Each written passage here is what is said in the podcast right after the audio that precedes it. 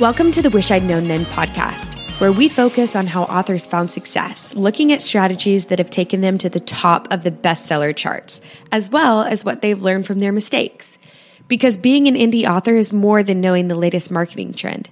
It's about being innovative and creative and learning from your mistakes. Welcome to the Wish I'd Known Then podcast. I'm Sara Rosett. And I'm Jamie Albright. And this week on the show, we have Becca Mysoor. Yes, we do. And it's so fun. Uh, Becca is a friend of mine. Uh, I stayed with her at the 20 Books Conference. Uh, she is a developmental editor. She does marketing. She does a lot of different things, but she has a, her company is called Fairy Plot Mother. And uh, so she does lots of things with authors and really helps them with their stories. And she gave us some really good ideas and she's got some good tip sheet things that she's given mm-hmm. away for you guys. So it was a great interview. Yes, we talked a lot about like collaboration and working mm-hmm. together and yeah, lots of really good like mindset things. So it was like right up our alley. Yeah, loved it. Loved it. What's been going on with you this week? Well, I have the books to send out for the Kickstarter. I know. I'm looking. To, I can see them behind you. There's like a lot of them, and the funny thing is, well, not funny, but um, one of the boxes got damaged on the way, and oh, so no. some of the books are like I can't use them, and I've contacted BookVault, and they're going to replace them, which is how you know that's supposed to be handled, and it's all going to be fine.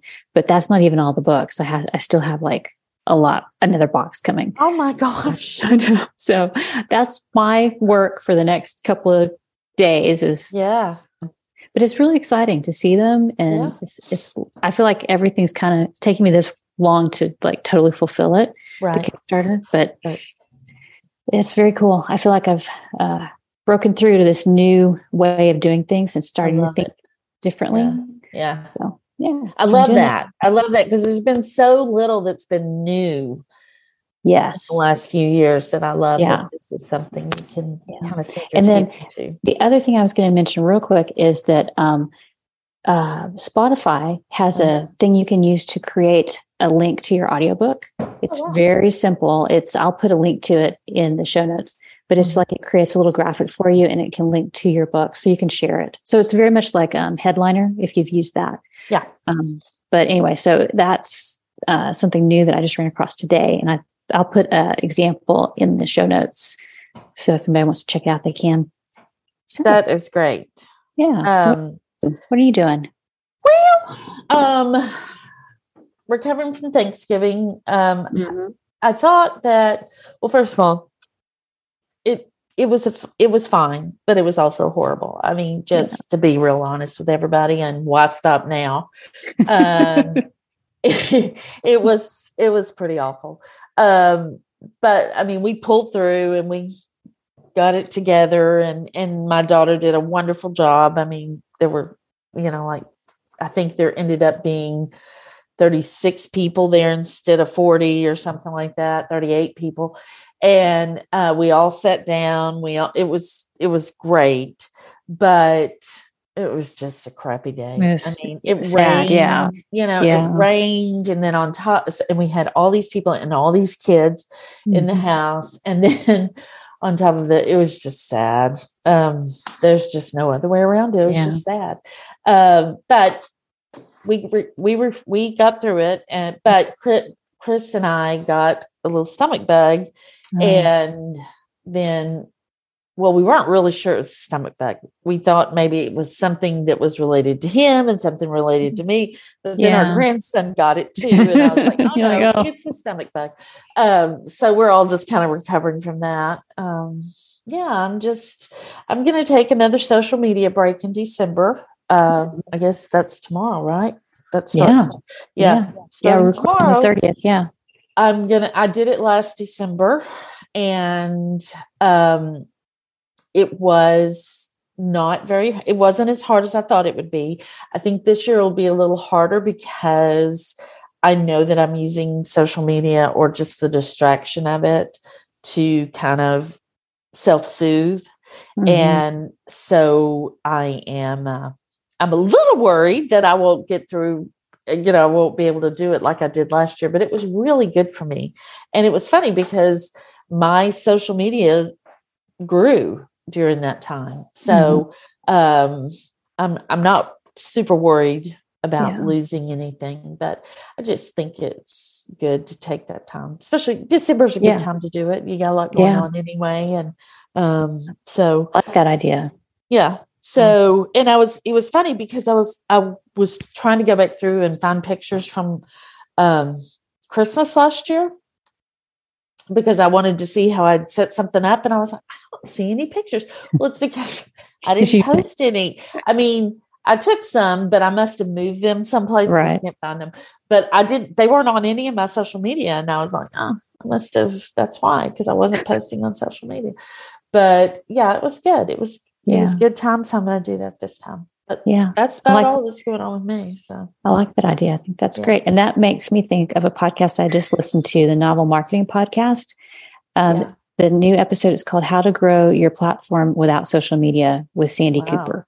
Oh wow! And the author that she's left social media, and it's just she talks about she left for a year, came back for a little bit, and then left again right. permanently, pretty much. Right. And um, how she sells books without that. She's a nonfiction yeah. author, so it's a little bit different. Doesn't all apply to fiction authors, but anyway, I think that's kind of a trend that we may be going towards people doing less social media or right. none at all. Right. Anyway, so I will join you on the social media fast in December. Okay. All right. Very good. So anybody else wants to join us, you're welcome, but we yeah. won't we won't be checking in with each other. We're not holding you accountable. We're, believe me, I'm going to be doing good to get mine, you know, to do it myself because I have yeah, I'm just I'm on it way too much. I mean, all I do is scroll TikTok, and it's yeah. not because I'm interested. It's because it's something to do, and it's yeah. it is a form of self self soothing. So yeah, um, yeah. So I'm I I recognize that. I guess that's the first step, right? Mm-hmm. To yeah, knowing you have a problem. Um, so I'll be I'll be working on that this month. Yeah. All right. Well, we should get to Becca. Yes, we should because it's great. All right. So here is Becca, and we'll see y'all next week. Well, today we are super excited to talk to Becca Mysoor. How are you, Becca? Good. How are you, Sara? Good. Yeah, we're glad you're here. Um, I came home from Vegas and said we got to get Becca on the podcast, and she was good enough to come on very short notice. So we're happy you're here. Oh, oh, I'm so happy to be here. well, we're going to talk about what you do. So let me read your bio real quick and then we'll jump into the questions. Becca is the fairy plot mother and developmental mental editor. She works with best-selling authors on their stories from conception to marketing strategy. Yes, and she's one of the best. I will tell you that. Um, so, oh. Becca, tell us how did you get started working with writers? Um, so the long and short of it was I became best friends with my favorite author at the time. And this was, you know, a long time ago where um I wouldn't say that authors should be as accessible as they were to me at the time.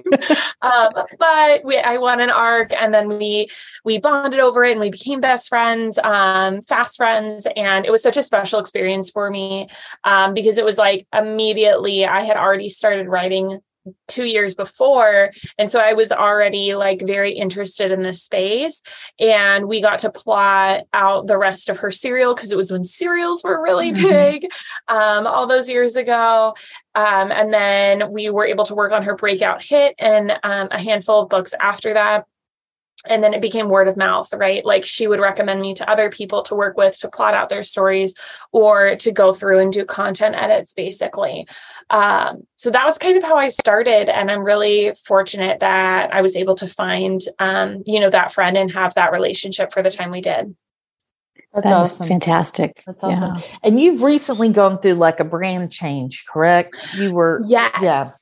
Yeah. So I was previously edits in blue, but I found that I'm not, I almost didn't want to like be false advertising myself mm-hmm. um, because so many people will be like, I need a proofreader, I need a line editor. And I'm like, that's not me, friend.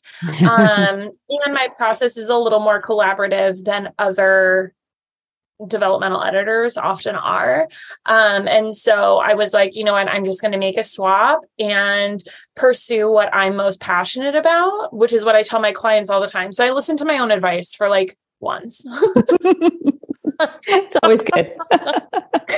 just this is one time though, it's fine. Yeah, just this one. Yeah. we have a hard time taking our own advice. We're yes, it's not easy to do. Yeah. Indeed we well, do. So one of our questions we always ask is do you have any um, aspirations to write? But you said you've already started writing. So can you tell us about your books and when yeah, you're writing? So yeah, so I started writing in 2013. Um, and like the first three books that I started writing were all like Second Chance, Brother's Best Friend, or like Cousin's Best Friend, yeah. which is basically, I would have changed it to make it sell better, right? Yeah. that would have been better.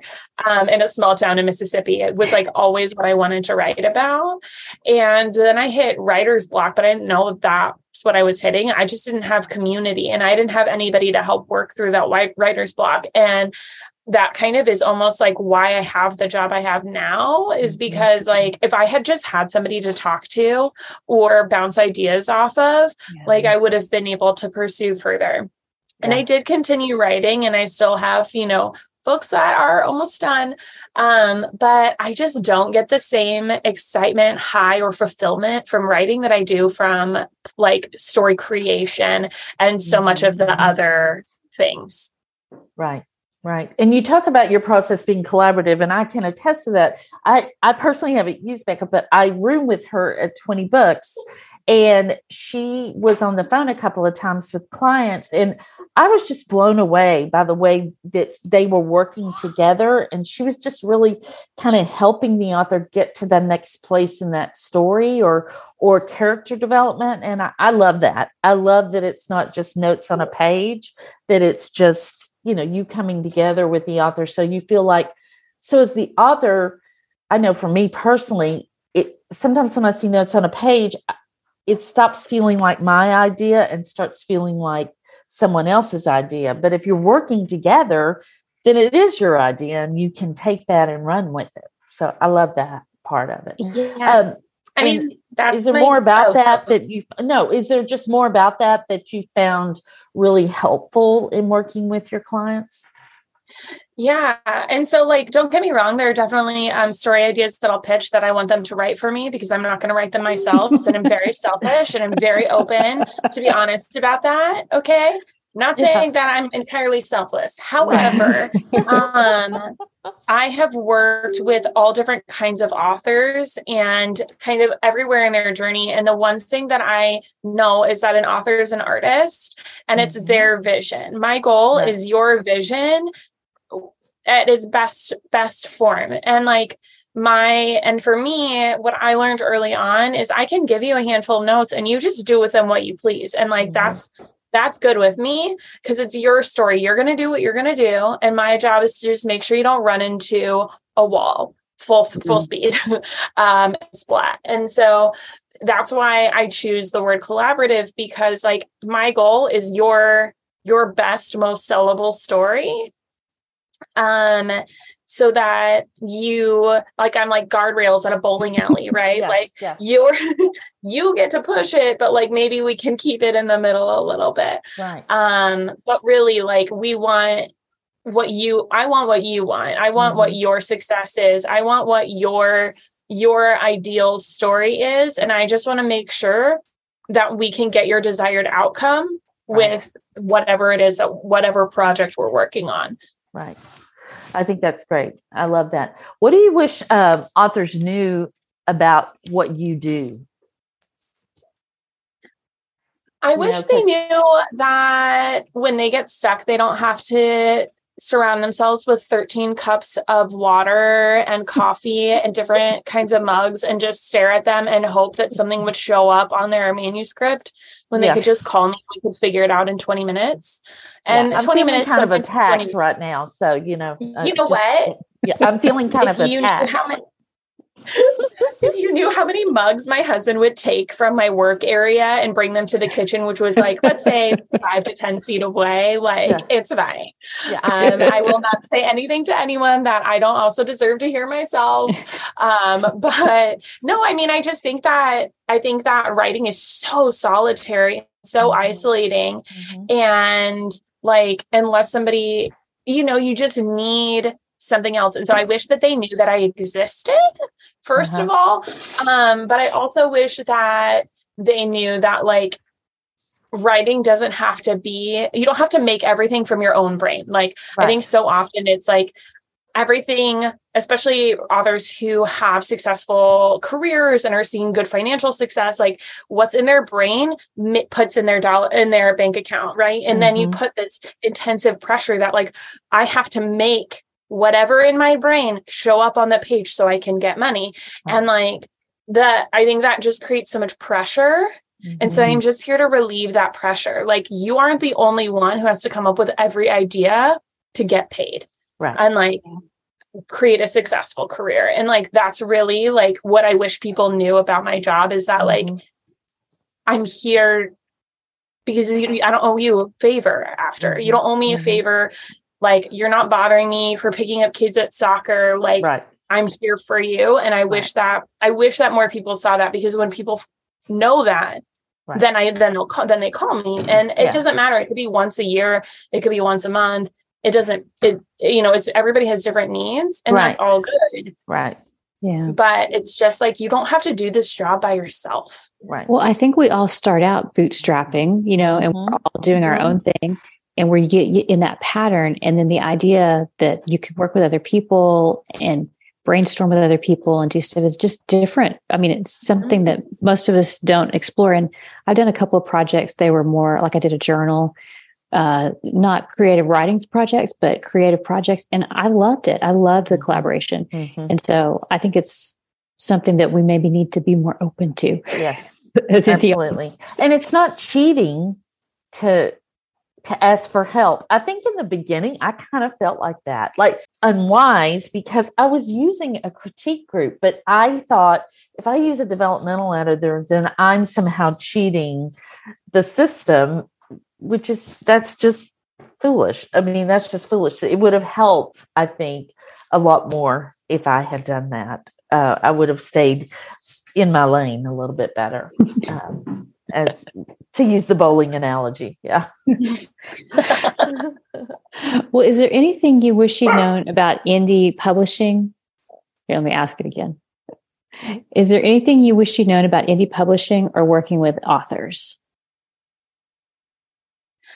I think I think the hardest lesson, and I think that we all learn this in this arena, and it's not specifically I think indie publishing is such a special place, right? Because like we're all coworkers and we're all mm-hmm. friends. Mm-hmm. And I think the hardest lesson that I learned that I was talking with a client about this, and she also deals with this just on an author side, is um, I had to learn how to separate business and friendship. Right. Because like I want to see you succeed regardless of whether or not we're working together. Right. Um, but I had a client and I thought we were friends and I knew about her wife and her kids and her dog and her husband. And like I knew all the things. And we'd worked on like six or seven books together. And then out of nowhere, she stopped talking to me. And when the next book was supposed to come, she just didn't send it. Um, and she, I found out she had, was working with somebody else.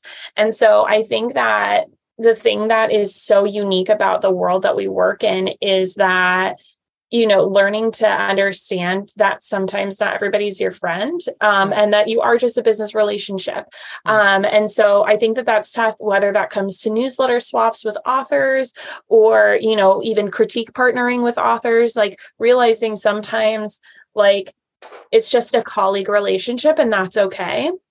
But that's like the one thing that was like the hardest lesson for me to learn hands down was just like some people they're just here for business and some people are also here for friendship and learning to differentiate but also learning not to let like your ego your ego or your heart get bruised in that as well right. um so I don't know if that's like the most specific to like publishing, but I do think it's a very unique thing that I don't see very often elsewhere. Um, right. Just because like it is very entwined here. Our friendships run very deep. We have this shared common interest we're all very passionate about, but we are also all very different people. Um, and so that was that was the hardest lesson that I've learned for sure. Yeah, I, I think that that is so smart and also it is just indicative of this business because we you're right i mean it's like we all also have online friendships. We're not, mm-hmm. most of our friendships, most of our relationships are not in public. And so, I mean, in person. And so it's hard sometimes to make that differentiation. I think that's a great answer. Yeah. That's one of the things I've struggled with, or that I struggled with. I still struggle with it is like figuring out, like, you know, I'm emailing my cover artist and, you know, getting that tone right and like knowing mm-hmm. when to be like, oh, I must have this here. Oh, you're having a hard day. I'm sorry. It's okay. You can send it to me next week. It's like those because a lot of our lines do cross. Like mm-hmm. it's just business, it'd be fine. It would be easier. But yeah. if we become closer friends, then it makes things complicated. So I think that's really smart to be able. And I've even had people send me emails and they'll say, Hey, we're doing this. And if this doesn't work out, that's totally fine. We're still friends. And I always appreciate that they're like, they understand that they're showing that they get that relationship. Right. Right. Yeah. So, what do you see authors doing that they do because they think they have to, but they're not producing results? Such a good question. And I thought a lot about this. Um, I think authors put a lot of pressure on themselves to create the way that everybody else does. Mm, yes. Mm-hmm. And I mm-hmm. think that's actually the biggest one. Like more than anything, more than like you're doing ads, you're not doing ads, you're doing this, you're not doing that. I think the biggest thing is like looking at the paper next to you and saying, I should be doing that right. and not what you're doing. Right. And um, I used to run this conference and we would ask people, you know to speak on different topics and they would it, it's really hard to advocate for yourself and say like i actually know what i'm talking about about this mm-hmm. and then mm-hmm. everyone will look around and be like oh my god you're so smart but you would be like i didn't even know that i knew this i just somebody asked me so i said yes yeah. um, and so when you're looking constantly at the other paper you're forgetting what you're good at mm-hmm. instead of leaning into that strength you're just trying to be like no but they're so much better at this i need to be better at this yeah. um, and i went through my own crisis of this just like in my personal life where I was like, oh no, I need to be less chaotic and I need to be more organized. And, you know, I need to be this person who can just knock things off a list. And like, I just accepted I'm not that person. I am a little chaos creative out here being wild in my little baby tornado of love. and that's okay. And so I think like when an author is looking to produce, you know, write write really fast, write to market, write um you know, right in line with the market and right in the trends exactly as they are, the minute that that becomes like the hefty focus, the faster they burn out. Mm-hmm. And also the less compelling the stories are as well. And so I'm sorry, not everyone can be a champion who busts out a thousand words in 20 minutes. Yeah. That's okay. Yeah. You just have to set your own self up for success. Right. And so when you place those really aggressive expectations on yourself that don't apply to you but maybe apply to your friends or to your you know mm-hmm. whoever like you are going to fail mm-hmm. because you did not set yourself up to be kind to yourself and to be right. thoughtful. So I'm not saying like slack and don't rate, but mm-hmm. I'm saying like the more that you compare other people's journeys to your own, the worse off your career ends up being. Right we talk about comparison on here all the time. mm-hmm. um, it's certainly been an issue for me and a lot of the authors that, us, we, yeah. that we talk about. I mean, talk to, yeah. yeah. So I, I think that's great. That's yeah. a really great answer. That is that is that the biggest mistake you see authors making, or is there? Yeah, yeah, they make it every day, all the time, yeah. and I have to sit down with my clients and say, you know what, you don't need to write five more sports romances. Right. You're tired of sports romance, right? Let's go do something that you actually want to do. Or like no i'll have a client that wants to fit in writing seven books a year. And i was like you can do five. You have kids. Like you can't do seven. Right. and just because so and so does seven doesn't mean that you need to. Maybe just write two, maybe write three. But like it really is the biggest mistake that I see is like it's not just the comparison, but making those choices right off right. of those comparisons, yeah, right? Because right. we all play the comparison game, but it's taking that next step of action right. is the mm-hmm. number one mistake that I see. And it okay. also just steals you of of your joy. I mean, I know that's the cliche. I mean, that's the saying, but it is so true. It it it makes what we do not fun if you're yeah. if that's where your head is at. So mm-hmm. I think that's great. Yeah. Well, let's switch to more positive because we totally agree about the comparisonitis and stuff. But do you have any commonalities you see in writers who've been successful over the long haul? Yes. They write the thing they actually want to write. Yeah. Um, that's like the number one thing. Um, and so I'm sitting over here thinking, but you know, I have a client who just is like all angsty, billionaires, like really in it. And then I have another client who's also billionaires, but she's like never going to give you a plot twist. That's just like not for her. But just like knowing your voice, knowing those, like knowing and being true to that writer self mm-hmm. and not pretending that there's something else like is is definitely the biggest thing um you know and both those authors that i just talked about like are good we goodreads choice finalists right now yeah. like yeah they're both in there and they're both com- both my clients and both completely separate like process and i think what mm-hmm. makes them so successful and why their books are so addicting is because they're just like this no this is like this is what i want to write about this is what i'm going for yeah. yeah. And there you just can't substitute like your passion. Like it's it, you can't fake maybe you can for a little while, faking a genre or something that but if you don't love it, then it's going to be hard to do it over the long haul. Right. Right. I think that's absolutely true. Do you work with a wide range of authors and genres? I guess is probably the question because I know you are heavy on romance, but you do work with other genres, right? Yes, I do. Um, so I've done thriller, I've done action adventure, and I've done sci-fi as well. Mm-hmm. Um, I know that horror is not for me, so yeah. that's not a space that I go into. no. um, and I don't typically enjoy nonfiction. So I'm definitely like your fiction genre fiction. Yeah go to. Um, romance is definitely my passion, but I'm a firm believer that that's because character is such a driving force in romance. But right. character should be the driving force in every story we tell, um, right. which is why it's pretty easy for me to flip into like literary fiction and thriller and stuff because it's all propelled by character choice. Right, right. So, do you see trends or, you know, in let's say romance or thrillers that that are popular right now?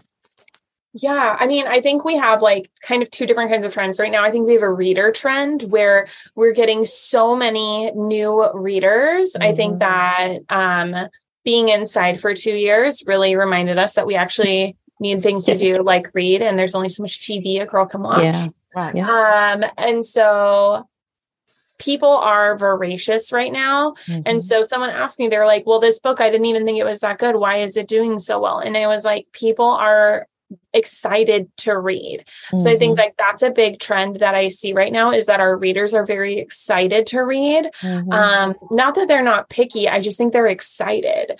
Um, and then in romance specifically, I mean, so I have so many clients that are so successful in different areas. Like I know people that write sweet romance that are very successful. Mm-hmm. Same with like dark romance. And so I think it's almost like there's a little bit of a misconception that like only one thing is doing well right now. Like I've had people be like, "Oh, well, only dark romance is doing well because of TikTok. And right. I'm like, well, that's not true. Mm-mm. Um, so when I think of the trends though, I definitely think like if you're going for like what that TikTok, what that newer, younger crowd is, they want that big drama and that big angst and whatever that is. Um, and it could be like rom com, but they want the drama. Mm-hmm. Right. They're here mm-hmm. because it's exciting. They've been right. inside for two years. Like, you know, now we're outside, hopefully still being safe. But I think when I think of trends, um, it's always that it's a pie and there's plenty for everybody. And I know it's mm-hmm. not like a really specific example. um, yeah, but, but, like I, I, agree. Yeah. Yeah. I think that's great though. Yeah. And yeah. so if you let's say, for instance, you write rom coms, as some of us do, mm-hmm. um, and you were trying to market that to a younger crowd, you would then focus more on the whatever c- conflict was in the story as opposed to the maybe the funny or the you know setting or whatever yeah, I mean, I think that people are looking for like what's that conflict, right? Because so yeah. much of I feel like genre fiction is like almost like built around a conflict. When we pitch, mm-hmm. or even when we go to watch a movie, mm-hmm. like that pitch is still that trailer is still about the conflict, right? Um, right plus a couple of laughs, right? Mm-hmm. And so I think like for rom-com, I would still focus on what's the conflict and mm-hmm. maybe a little bit of like what's the energy that they're getting from this? Are they getting a small town vibe? Like mm-hmm. are they interested in small town? Um and small town does really well. Mm-hmm. Um you know, and at this point, so much of it does really well that it almost like, you know, but it's just the reminder small town does really right. well. Not everything is dark and sexy. Right. Um, there is space for everyone to be seeing, um, you know, success right now. So I would pitch it definitely on the conflict. Like, I think that that's right. The conflict, the tropes, and then maybe something like really absurd. Yeah. Um, if you have something really crazy, like a goat that is out here causing mayhem with and has like a revenge quest, mm-hmm. like or maybe a cat. Miss Ma'am. Yes. Um, I feel. Um, but I think like we want those funny, memorable pieces. But uh, whenever I think about like when I'm selling a book, I think of it always like, what am I getting the way that I would get a, a movie trailer? Right. right. Like right. I want to know what to expect. I don't want to know everything that's going to happen. Right. right. Yeah. That's really yeah. good. Mm-hmm. Yeah, love that. so, how has indie publishing changed since you've been doing this? Oh my gosh, I feel like I've been through a bunch of iterations. yeah. Like, I started reading the 2013 The Gold Rush, number one. yeah.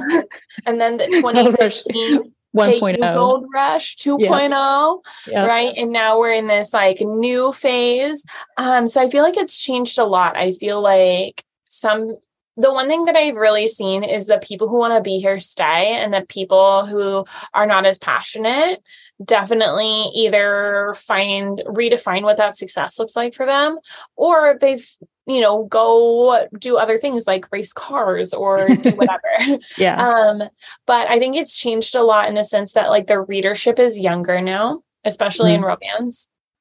I think that there's a lot more tools now um yes i think that yes right there's so many more tools like there's mm-hmm. so many more ways to like better that positive like could you think about like oh if only i had this in 2014 mm-hmm. like mm-hmm. how much easier my life yes. would be like just yes. even having canva like changes out so mm-hmm. much for yes. everybody um and so i think it's like tools i also think the attitude is different because the people who've been here a long time know you can't just be in it only for the money right versus like I feel like every time we hit a gold rush period, like it feels like people pop in because they're like, this is fast, easy money. Mm-hmm. And then they realize like it's not that fast, it's not that easy. And like yeah. you actually have to want to do this job to yeah. there are easier ways to make money, is what I yes. tell people. oh, way easier. Yeah. so that's how I feel like it's changed, right? Like I just yeah. feel like mentality comes and goes, but I feel like there's more of us. It's continuously a growing community, and we have so many more tools and resources that we did not have 10 right. years ago. Right. right. Yeah. Right. Yeah. So it's well, harder but easier too at yeah, the same time. It is. Yeah. It is. So we want to ask you some questions specifically about what you do. So at what stage should should an author contact like someone like you if they're looking for um, help with a plot? So there are varying spots. For me, if you are in a shoestring budget, uh-huh. I'm probably not your best person just right. because and I've I I mean Jamie heard me literally tell somebody this um who like was like I'm going to work with you and I was like I love this energy but like you can put this money into smarter places. Yeah. And so like if it's a smart place for your budget to go then I'm a great person. Right. Um if it's not a smart place for your budget to go don't I will cheer you on via my emails. Right. Um, and so for me, I find that people who are typically four books and up is a great fit. Mm-hmm. Um, if you need a quick phone call or you're like just working on something under four books is is normally okay it's just like a commitment mm-hmm. but like if you have more than four books typically you kind of know what you're doing mm-hmm. and so then i can be more helpful like you've understood what your process is you know a little bit what works for you you're willing to listen i find that you're either willing to listen more Mm-hmm. where you're very specific about what you actually need versus like if somebody only has one book they don't really know what they're doing so I can help guide you, but you really don't know what you're doing. So I might not be the best resource at the end of the day. Right. Right. That's yeah. really good. I think yeah. I yeah, I think that's good because actually that was the next question we were going to ask too is like who should contact you, but I I love that putting your budget to work for you in the best way possible. And sometimes yeah. that's not with someone like you at the beginning. And it's not. And I was talking to a friend of mine and she, you know, she's hit seven figures and I'm like super proud of her. And she was like, the one thing that I learned is like, the, what's going to make me more successful is like building out my team. Mm-hmm. Um, and so, I mean, I work with people from five figures and up typically because then, then it makes sense right. to like not just like ask people that are directly in that same career space that you're in. Right. Right. Right. Well, what are some of the things if somebody's newer and they aren't quite at the stage where they need you yet, or that maybe isn't the best time to reach out? Uh, do you have some suggestions for them, like what they could do for help with plotting and kind of sorting through ideas and things? Yeah, I think that a couple of things are like when you think about I worked, I was talking with a debut author and she was like, okay, my story is this. My main characters, they don't really meet each other until like 23,000 words in. And then I was like, oh my mm. God, so many words.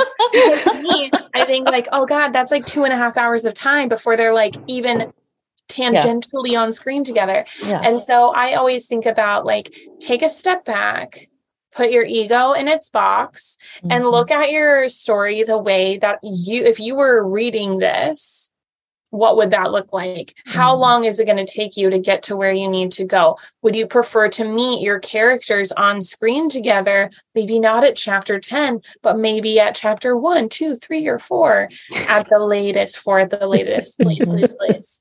Um, but I think really taking that moment to take that view screen of like, if I were reading this as a reader, mm-hmm. you know, but you have to take that ego and put it in a box. You can't view it through your artist eyes. You have to look at it as if you're your own audience and consumer. Right.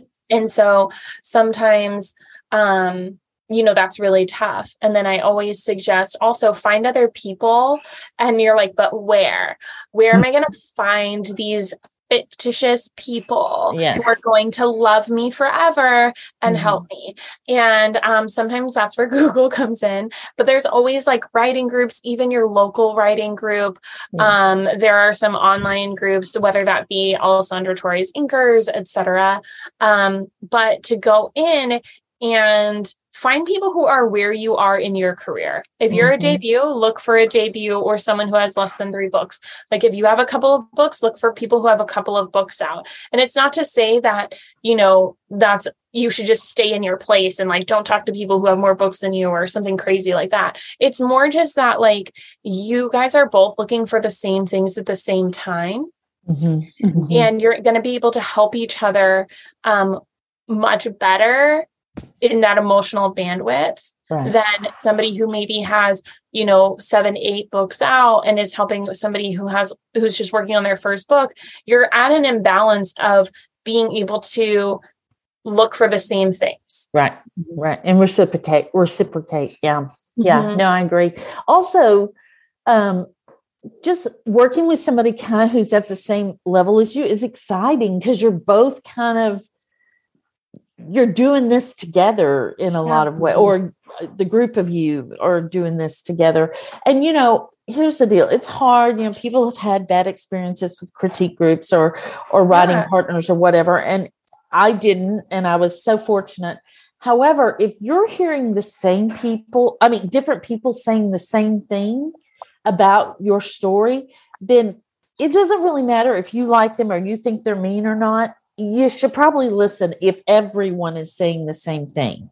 If there's a problem that your characters don't meet until chapter seven, then for everyone reading it, then there's a problem, and you should at least look at that. Um, we're we're all about um, saying the truth and the hard things because we've usually broken that rule and mm-hmm. learned the lesson. Found out the hard way, yeah. yeah.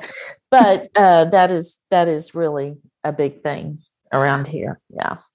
I was reading. I'm reading this book. Uh, I think it's like the Secret of Story Story Secret by Matt Bird. And he t- starts off pretty early on and talks about that like there are some people who just want to write and the, but the people who sell understand their audience. Mm-hmm. And so if your critique group is also your audience and they're telling you don't get upset. Obviously, some people may not be kind about it, right? You know, and we can weed out their negative energy or whatever. But right. like, if you're looking to improve, listen with both ears, especially if the people around you are actually your audience, because that's what's going to sell your book. Yeah. Yeah, that's such a good point. Because if you have people who, who are giving you advice and they don't read what you're writing, they're probably not the best people to listen to. But if they do read, then that's very helpful. So. Yeah. I have a client and she was like, Oh, my writing coach is telling me that why am I trying to put so much romance in this? And I was like, Well, babe, I just want to be sure. And I had asked her before I before I said anything, I was like, What kind of book is this? Is this literary fiction or is this going to be a romance? She's like, Oh, it's a romance. And I was like, then why is the person that is advising you telling you less romance? Like I think that's why it's like when people are like, oh, my mom read it, my best friend thinks I'm mm-hmm. amazing. Mm-hmm. Like, find the people that are trying to do what you're also doing and are interested in what you're also doing. Otherwise, like that advice could be good, right? But probably is not a top tier advice I'd be listening to at this time. Right. Exactly. Yeah. You have to kind of align things to make sure that the advice you're getting matches what you're trying to do at the end. Yeah. That's awesome. That's great. Well, this has been great. And right. James, do you have any more questions? I do. I have one more. What do you see coming, Becca? Do you see anything coming on the horizon um, in um, publishing or any specific genre? I'm not super sure. I'm trying to think like what do I really see coming? And I still I think what I see is just like the continued movement forward of like stories that connect, whether that be mm-hmm. cliffhangers, trilogies, interconnected standalones, building out that world. Right. I think right. that that is what I see just continued movement forward. Mm-hmm. Um, you know, it's tried and true, but I think a lot of times we are like, oh, it's a standalone, oh, it's whatever.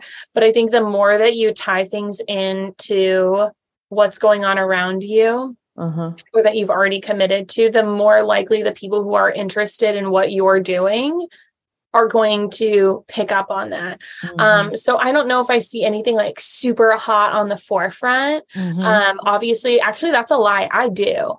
and it's already going really well. However, it's not for everybody. Um, but why choose romance in sci-fi or paranormal? Um, crushing it right now. Um, and so I What's don't it called? Why choose um, uh, yes, yes. harem or yeah. why choose mm-hmm. um, romance, mm-hmm. especially paranormal. Yeah, um, I see that just continuing to build and get bigger over the next six months for sure. Mm-hmm. Um, but you know, again, that's just constant world building. And right. so I think even if you aren't writing, you know, if you're only writing, you know, main character and main character, yes, that's cool. Um, it's just making sure that you're building out whatever contemporary world or, you know, sci-fi world or whatever, um, mm-hmm. um, and feeding back into that. Because okay. a lot of these why choose um series are books are multi series they're multi books. So yeah, I think readers are willing to continue in a world that they've started in. And so that's like the one thing that I see continuing to do well. Oh, so that kind really of loop, loops back to like tie things together. If you have a way you can tie a standalone yeah. to perhaps a, a, series, your mm-hmm. readers are going to be more series, willing to yeah. go there. Is that what you're saying? Yeah, I think so. Like, I think like if you, uh, you know, if you've got a small town, obviously we can't put 15 murders in the small town, but maybe there's a cousin that came for Christmas and like their small town has a murder. Yeah. You know, it's just people like it's why we like genre fiction so much is right. because it's familiar and so you're just building in another layer of familiarity saying like mm-hmm. oh like who is this person? And always fill out your back matter in the back of your books. Cannot say it enough but if you have characters that show up in your books that you could link to their stories and this works especially for you know obviously for romance but i right. think it work it does work for some other genres as well. Um but building out that world yeah. I think yeah. just like it it just adds that next layer of familiarity and they're like oh hey i really like sarah's work I'm going to go check out this other one. Oh my gosh, here's this little baby Easter egg because readers love to feel clever. Mm-hmm. They don't like to they feel discovered They love to feel clever. Yeah, yeah, they do. Like they, feel like they've discovered right. something, or they find found like the hidden trail. Yes, mm-hmm. I love that. I and you don't have to be overt with it, but it's just enough that that reader feels clever and it creates another sense of excitement as they're reading. Right, right. Well, it makes your existing readers feel clever, and it makes new readers curious. Yeah. And we yeah. love to feel curious yes. as well as we read. Yeah. we don't need to know every single little bit immediately. No. No. Well sarah's right. This has been awesome. I've loved it. Um, can you tell people where they can find you and find more about you? Yes. Um, my website is fairyplotmother.me I like it because there's a joke like fairy plot mother me please. Um, oh, I like to feel clever too. Um, and then, um, you know, on Instagram, my Instagram's really sad right now, so please don't judge me. Um, it is in the middle of a rebrand, but also at Fairy Plot Mother okay. is great. So those are two really good places to find me. Um, All right. Perfect. That's awesome. That's awesome. Yeah. Have, Thank you so much. I have a um, free character icebreaker sheet. That's right, you um, do, that yeah. you can sign up for. Um, so I know Jamie and Sara have the link, and so yes. um, it's like ten questions. And then I also you're like, why are you asking me what they like to drink? Don't worry, there's a reason. I give all the reasons kind of on the back page, um, but I have a list of like ten kind of ten questions that kind of give you big picture and little picture um, things to ask your your characters because I really believe that genre fiction is built by those characters. Yeah, yes, that's I awesome. agree. It's a great that's, note to end on right there. Yeah, that's awesome. Yes. All right, so we will have the link to that and all the extra links to your website and stuff in the show notes. And we just want to say thanks for being here. And thanks to Alex Larberg for producing and editing the podcast, and to Adria Wiggins for doing the admin. We'll see everybody next week. Bye. Bye. Bye. Thanks for listening to the Wish I'd Known Then podcast. We hope this episode inspired you, empowered you, and made you laugh a little bit too. If you loved it, tell your friends about it. And if you feel so inclined, leave us a review. We look forward to being with you again next week.